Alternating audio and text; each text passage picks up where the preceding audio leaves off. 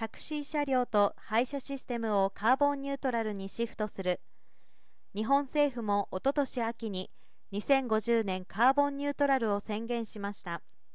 以来あらゆる方面でその目標達成に向けた動きが加速しています。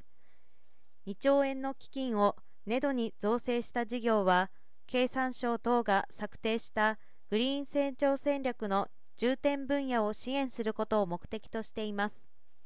運輸部門では脱炭素化に向けシミュレーション技術を活用し社会全体及び個別事業者におけるエネルギー利用運行管理等の最適化を実現するスマートモビリティ社会の構築を目指しています。ネドグリーンイノベーション基金事業スマートモビリティ社会の構築に採択された第一交通と電脳交通は共同してタクシー車両の EV 化及び配車システムでの運用効率化によるカーボンニュートラルへのシフトに取り組みます。両社は連携して広島県と和歌山県の各エリアの特性に合わせ配車システムをコアとした運行の効率化と給電タイミングの最適化を行います。航続距離の短さや給電時間の長さなどにより電動車の商用利用が進んでいないところでそれら課題を解決すべくシステム構築とデータをもとに最適な車両設備の配置を行い全体最適化を行います。CO2 削減効果が高く業界に親和性が高い最適なエネルギーマネジメントについて研究開発。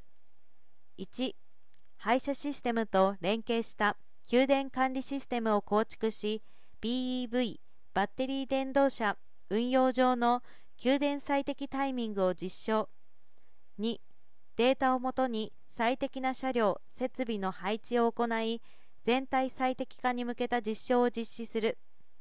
フェーズ1では給電所利用状況の可視化と予約。フェーズ2